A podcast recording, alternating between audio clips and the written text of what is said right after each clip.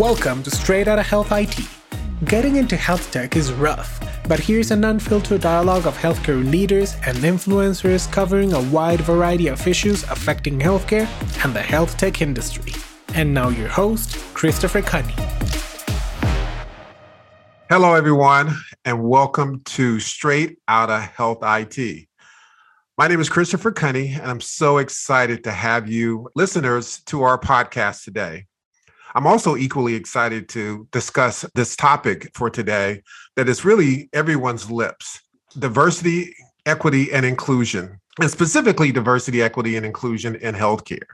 Healthcare organizations have a growing responsibility to improve diversity, equity, inclusion efforts, not only for its employees, but also for the patients and the families that they serve in their communities. DEI has been a recent focus really for many organizations across the world, and, and healthcare is no exception. But you know, healthcare organizations also have a particularly unique responsibility to this term uh, or this initiative, primarily because of how it impacts the quality of life for everyone that they serve in their community. I'm sure many of you have heard the term social determinants of health and how that's now being part of the narrative in the delivery of care. You know, with great opportunity comes great responsibilities. And I think healthcare organizations overall, although putting that effort into addressing DEI initiatives, still in some ways falling short in meeting the ultimate goal there. Given that this is such an important responsibility, healthcare organizations really need to continue to double down on its efforts uh, to address diversity, equity, and inclusion initiatives. However, there is a bright side to this. There are organizations that are really leading the way, and one of them specifically is Dig- Dignity Health. And I'm so excited today to have as my guest a uh, Geoffrey M. Roche, who is the Senior Vice President for Business and Workforce Development for Dignity Health Global Education. Thank you, Geoffrey, for taking time out of your busy schedule to spend a few minutes chatting about this very timely topic. And before we begin and delve down into it, I want you to take just a few minutes to uh, tell us a little bit about your background and your journey in the industry, your current role at DHGE, and more importantly, why is this white guy taking on this topic and leading this effort at Dignity Health? Sure. Well, Christopher, thank you, you know, certainly for the opportunity and and you know, glad to be here. So, you know, I started my career in actually June of 2008 and and actually in a in a hospital here in Northeast uh, Pennsylvania where I had the privilege of serving over 9 years at a at a facility called Lehigh Valley Hospital Pocono. And eh, throughout my time there, fortunate to be a part of a team that led everything from business development, community engagement, community health, public affairs, uh, as well as strategy. And so in that in that work, as you can imagine, uh, wearing all those hats, what was fundamental was really the idea of building partnerships. Partnerships with the community partnerships with community-based organizations partnerships with culturally and ethnic different types of organizations and being mindful of where where we were meeting their needs and being attentive to areas where we needed to do better. And actually it was in that work where i first became really uh, not only aware but intentional about the issues of health equity. And so for me, that experience, particularly spending a lot of time with different groups in the community, hearing of their concerns, where they felt our community, uh, and not just our community, but also our healthcare system was not meeting their needs in the way that they needed them to be met. And that was really mind was kind of a mind blowing type of situation to me, where it woke me up to the perspective of we have to get back to designing healthcare for everybody, really having a human centered approach to, to each and every individual. And really look at it from the perspective of when we build new practices, when we build new hospitals, when we build new solutions in healthcare, it always has to come back to how does it meet the needs of, of a very diverse community here in the United States and globally. And so, you know, my journey has really not just started in, in that setting, but continued through, you know, time in education, where I've brought together what I learned in healthcare into education from the mindset of eds and meds, as I call it. Education exactly. and medicine are the two elements in our society that can truly change and transform communities. And so, you know, I've been blessed to have had both of those experiences, and then obviously uh, now serving at Dignity Health Global Education. So, to answer your question, why is this white guy uh, a part of this? You know, first and foremost, let me say that not only was it certainly the experience uh, of what I learned and saw in the time as a, as a leader at, at Lehigh Valley Hospital Pocono, where I was truly exposed to a lot of challenges and needed to find the opportunities to improve care and elevate care for all those that we served. But it was also truly the impact of, of family friends who came to this country from Jamaica and shared with me throughout my life growing up and still to this day what it's like for them. And so I have always been the type of person where, although I don't live that life, I've got to find a way to walk alongside and see where I can be of support. And so for me, I have been reminded by many mentors that are very trailblazing leaders in this space that I've got to use my white privilege to get into good trouble. And so I am proud to do that, uh, particularly when it means we're going to impact lives. Well, that's exciting. Very encouraging that you are woke around this the term of diversity, equity, and inclusion. Because I think in many cases, folks hear that term and they they get a little nervous, especially folks who aren't of, black and brown uh, color. Somehow, it's some sort of indictment against you know them and their privilege, and and that's not meant to in any way have people feel like you know they don't deserve the things that they have but more importantly, help them to recognize that you know there is a privilege that exists and that you know because of that privilege you need to now be even more aware responsible for when you see how that privilege has maybe negatively impacted another group of people. And then what is your responsibility to ensure that we sort of flatten the curve as it as it you know as it as i would say in uh, these areas where it's impacting someone's ability to receive quality quality health care or just quality opportunities in general.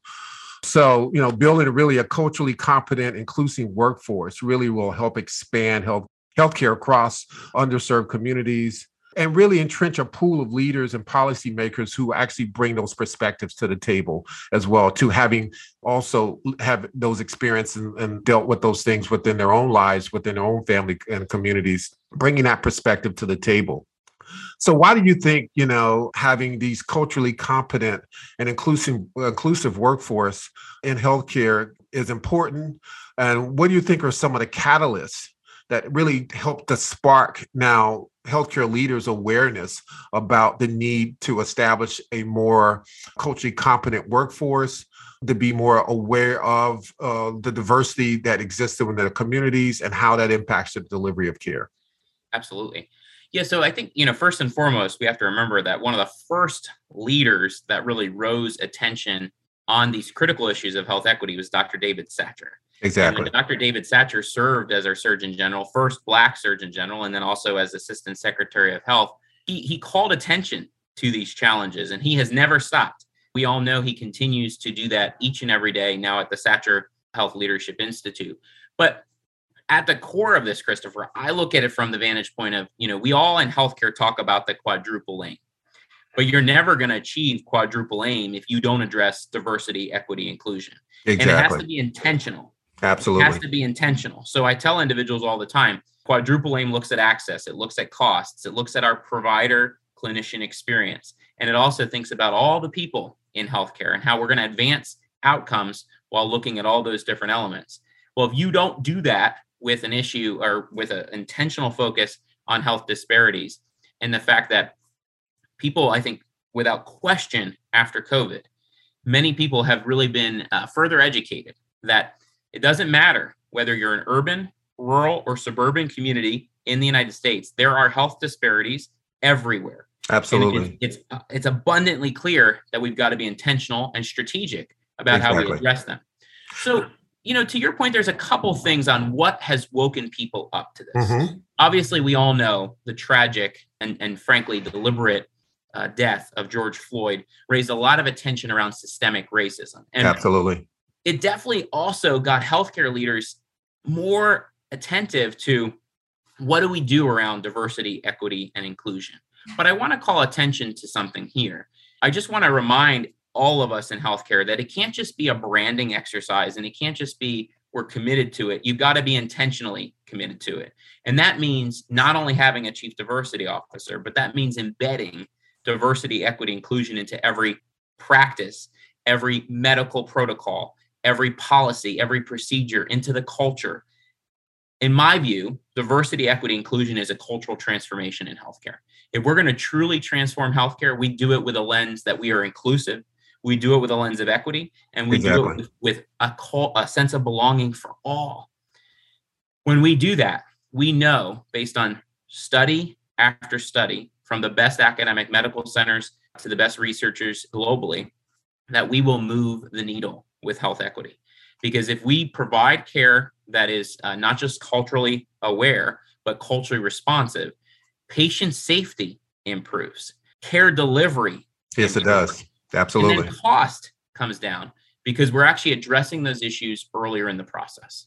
Exactly. You know, I'm glad to hear you you say that because I don't want, you know, I don't want to wake up, you know, 3 or 4 years from now and this is still not a very relevant topic. This shouldn't be just a topic of the day just because, you know, of George Floyd, uh, many of the other, you know, uh, atrocities that we've seen around police brutality and just the fact that now individuals feel a little more woke about the, the, the current systemic racism that exists within our country that this has a profound effect across the board and everyone's impacted by this. I mean, there's a term rising tides raise all ships, right?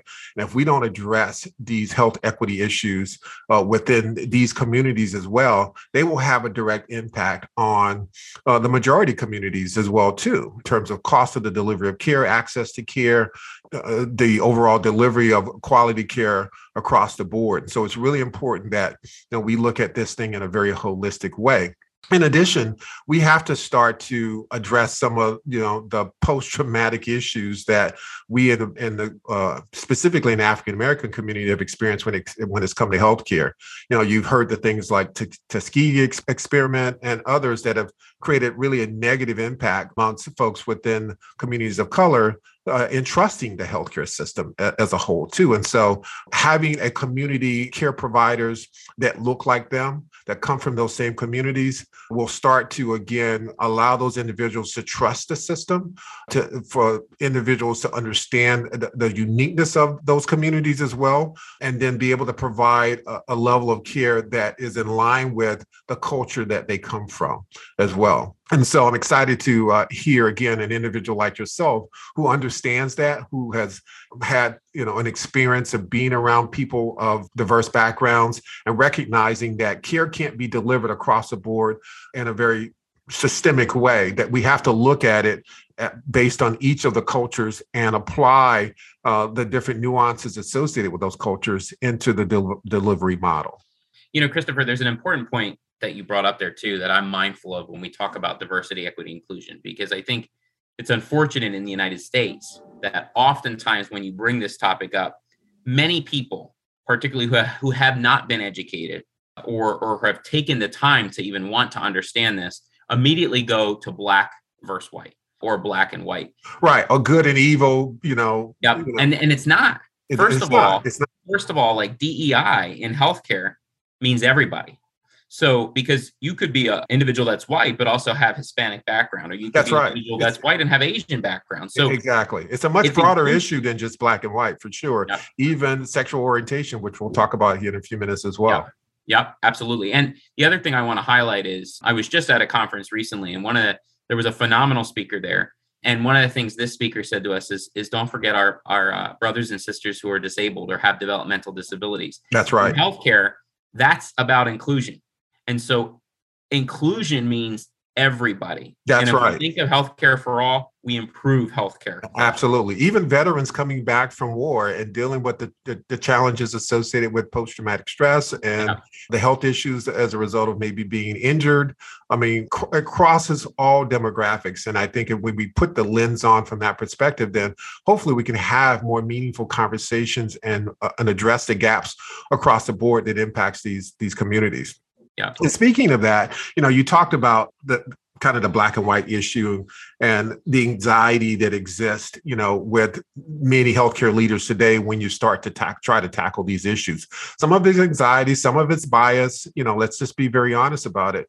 You know, some of it can be bias related as well too. How do, how do we start to really break down and you know demystify um, these issues with our healthcare leaders and the influencers so that they really understand that um, the impact that uh, the current delivery model has the weaknesses in it and the gaps that exist in that model and the things we need to do to start to incorporate a different way of delivering care for those underserved communities. Yeah so you know let me just say i think in many ways covid has certainly changed this for the better. From the perspective that i think it doesn't matter whether you've been in a rural suburban or urban community our healthcare system has seen the impacts of health disparities. Exactly. We we need to hope though that our elected officials take a better uh, take a better job at that as well though. Because when we look across this country you can see states that took a more public health look at addressing covid and and from a health equity standpoint those states actually did better those that didn't take public health and put it as number 1 those states actually significantly cause more disproportionate impact on those that already don't have an equitable chance in healthcare and so this is really where it's important. So from my vantage point, there's a couple reasons where where healthcare has to continue to advance this forward. First, diversity, equity, inclusion is not just about culture. It's not just about patient care. It's also about integrating with social determinants of health, exactly. as well as integrating with all aspects of the delivery system. And so, from a data perspective, and from an integration of all those transformational movements into the future here within healthcare. That's what we've got to do. I think the other aspect about this is that we've got to um, we've got to change the the, the, the the dynamic of how we talk about it. So I'll give you an example. Uh, you know, I've served on boards when people talk about systemic racism. Some people immediately shut down. And what I always say to people is, take a second here. Take a second. You right. don't know what it's like to walk in their shoes. Exactly. I don't either. So instead of immediately responding in that way, sit back, reflect, talk about it. Right. And, and I do think, you know, as a person of color, we also have to be very sensitive to the fact that these are difficult conversations for individuals to have. One, because one, they may not have experienced the same thing you've experienced. Two, there may be some inherent bias that exists, or to some degree some level of guilt that they're feeling behind the privilege that they've experienced and they don't know how to effectively articulate you know those feelings in a way or address those feelings in a way that they feel would be sensitive to that individual. So we have to be also i think open to having these crucial conversations and understanding some of the things they may say uh, to you about the current their view of the world may not always align with what your view is as well but you have to start having this dialogue. If you don't start having these difficult conversations then we can't find the things that that um, that we believe are, are the true barriers to overcome. But more importantly also find those things that are common amongst ourselves too right? Because at the end of the day i think most human beings want the same thing we want safe homes. We want our kids to be safe, great education, great health care, nice retirement fund, vacations, you know, safe communities, so on and so forth. But, you know, when you really break it down, we all really basically want some of the same fundamental things, including quality of health care. I, you know, I, I don't want to go to the doctor and be treated any way, any differently than a, a white guy or, or a white woman or, or, any other you know group of people you know and i think that's fair to ask for that. And if we're not receiving that we should be able to have very objective conversations about why that doesn't exist and what we can do to correct it.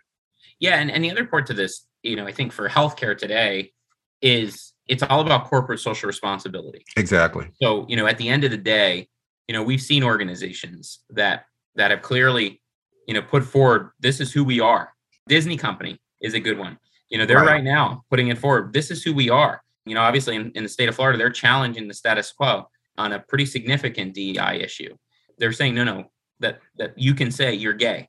That's right. In the in the in Disney World, and you're not going to be punished, uh, regardless of who thinks they're going to punish you. So, you know, I, I think Christopher, to your point, the one thing that I am always cognizant of with with this topic is I remind people all the time, remember our words, because you know, when we talk about DEI, we're talking about communities that have been through a lot. Exactly. All across. And if we aren't intentional about our words, we actually exacerbate more trauma, more tragedy, right, and more challenges than we ever think. And that's why I always say in healthcare, I, I always say healthcare needs to be a beacon of hope in this. We need healthcare leaders to to challenge those that aren't careful with their words because a lot of people deal with trauma and the last thing we want to do is perpetuate that Absolutely. You know, and there's so many different points we could go around in terms of the causes of this and issues associated with that. But I, I want to kind of pivot a little bit and really talk about what's happening at Dignity Health and what you're doing with the programs that you're working on today and how your your organization is really taking a leadership role and starting to create a pipeline of leaders to to start uh, to address some of the fundamental issues associated with diversity, equity, and inclusion as well. So maybe you can spend a little bit of time chatting a little bit about the programs that you're leading. I personally have actually gone through uh, some of the training and educational uh, certification programs, so I'm a proponent of it uh, as well. Uh, but just take a few minutes and share with the audience uh, what's happening at Dignity Health. Yeah, so at Dignity Health Global Education, you know, fortunately, with the support of CommonSpirit Health you know, we we launched, you know, as you know, Christopher, an equity impact scholarship uh, last summer. And what's what's been amazing about that is that you know at this point today, all of the funds have been allocated for the certificate programs where we impacted over 700 individuals. And, and what I want to call out is that over 65% of all the scholarship recipients uh, were individuals of color, and, and over 70% were individ- were actually women. That's great. And so, you know, what we're what we're excited about is that this is a small piece of continued impact and continued work. Now, there are still funds available for the degree programs. And so for individuals that are interested in, you know, online RN to BSN, uh, MBA in healthcare, we're excited about the fact that we literally have the most diverse MBA of healthcare class right now with Northern Arizona University. And you know, similarly, we're approaching nursing with a very clear lens on diversity, equity, inclusion. We've got to bring more male nurses into the system. We've got to bring leaders that are that are, are diverse, culturally aware, and certainly culturally responsive. And so our commitment here has been we've got to level the playing field because we know education is expensive exactly. And if we don't make education more equitable, how are we going to bring a workforce into healthcare that is equitable? Or how are we going to help those that are already in healthcare go up or be upskilled or reskilled into another opportunity? So this is intentional for us, and certainly being part of that conversation is something that I applaud, you know, the leaders of CommonSpirit Health and our CEO for being very thoughtful that we've got to move the needle. And if we're going to move it, we do it through these intentional programs. Absolutely. Well, I commend your organization as well for its efforts to start to close that gap and to create that pipeline of individuals who will be our next leaders and a very diverse group of leaders, both, you know, women, people of color, different genders and backgrounds as well, too. And, and this is the way we really start to, I think, close that gap and uh, create a much more inclusive environment as well, too. So I'm excited about that. You know, we could spend again the next hour covering a wide variety of, you know, topics related to this this issue, and I and I definitely will have you back for us to continue to peel back this onion in greater detail. But I want to end the conversation with a just some personal things I want the audience to know a little bit about you. So t- so tell me first of all, what's a recent book or a movie or some sort of social media you know activity that you've experienced that has really had a kind of profound effect on your life right now yeah, so you know, I am a prolific reader. Right now, I'm I'm reading actually a book about the impact of chief of staffs in the White mm, House. Interesting. But from a social media perspective, you know, I can't say enough about Simon Sinek. You know, I, I, regularly follow follow him from the perspective of of you know we're dealing with the Great Resignation, we're dealing with the Great Reshuffling, but at the end exactly. of the day, it all comes down to how we treat one another. And so, I, as a leader, am reminded of that every day uh, when I see those quotes. That's great. That's great. Great, great, uh, great suggestions. I have to check that out as well. The other one, Christopher, if I could, was sure. No, I please. how last week uh, we I was at a, a, Pennsylvania Health Equity Summit, and there was a, uh, a speaker there uh, called Justice Shorter. I don't know if you've oh, ever like heard Justice speak, uh, but Justice uh, literally transformed this room of over 300 health equity leaders in Pennsylvania. And why was it transformative? Was was not only was Justice black, Justice was, as she identified, a lesbian, and mm-hmm. Justice was blind. And her oh, wow. message in all of that was, "Where are all of you in making healthcare responsive for me in all exactly. these lenses?" And we were we were truly from the mayor's office in Pittsburgh, sure, uh, state leaders uh, to you know healthcare systems, etc. We were we were called to our feet in a very powerful way, and and uh, it was uh, very uplifting, but also call to action. Well, I, I, know I've got someone on my list to check out as well too. And then last question for you: If you could go back 20 years, uh, knowing what you know today, and having a conversation with yourself, what, what what's what's some of the words of advice or uh, insights that you would give yourself? you know, it's it's very interesting. So uh, let me just say that without question, I always give credit to to my grandmother um, and certainly my mother. But and, and the reason I say that is that my grandmother, unfortunately, like many individuals uh, that are facing what they're facing in Ukraine, faced actually the same oppression uh, in Germany from from unfortunately uh, the Soviet Union at the time. Exactly. And so you know she came to America, my grandfather, uh, in the '60s to build a life for her family that was not a life where they would be uh, threatened by other individuals. And what she reminded us as young kids is that despite that, we love all, we serve all, and we are we are, are privileged to use what we are to support everybody and who we are to support everybody. So I share that from the perspective that you always got to remember your humble beginnings. Absolutely. And, and you got to remember that every day is a process and a journey. That's and right. so when I look back where, you know, throughout my life and throughout my career, if there's one thing that has really stayed with me, it's it's you know Franklin Delano Roosevelt said, above all, try something.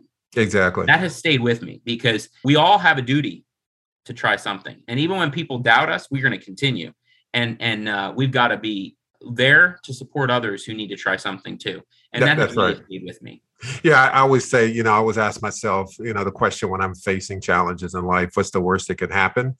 And can I survive it? And at the end of the day, if I can survive it, then it's really not a risk. You know, it's, you know, it's a calculated risk uh, at the very least. And to your point, I think if we could all follow the, follow the golden rule, uh, I think the world would be a much better place as well. Well, Geoffrey, I just wanted to thank you again for for taking time to share your thoughts and insights on this timely topic. And for those who might be interested in the scholarship program that you offer, uh, could, where can they get more information uh, about that? Yeah, I would just encourage them to go to dhge.org, um, and there will be uh, information right on the homepage regarding the Equity Impact Scholarship. And I oh, well, and I will say, as a participant of the program, great material. I learned a lot through you know the the course that I took and the certification that I received in healthcare innovation. Uh, and I do encourage everyone to uh, go out there check it out as well. Well, thank you again. I'm excited to uh, have another episode in the can. I encourage all of you to continue to listen uh, at future podcasts and check us out on all the social media platforms. Thank you so much for your time, your attention, and God bless. Thank you so much for listening to Straight Outta Health IT. We hope you enjoyed today's guest. For more unfiltered dialogue of healthcare leaders and influencers, be sure to tune in next week. For the show notes, transcripts, and resources, please visit Apple Podcasts, Spotify, or your favorite streaming platform. We invite you to give us feedback by reaching out to Christopher Kunney on LinkedIn, just searching for Straight Outta Health IT, and you'll find us. We are constantly having live discussions about diverse topics in the industry.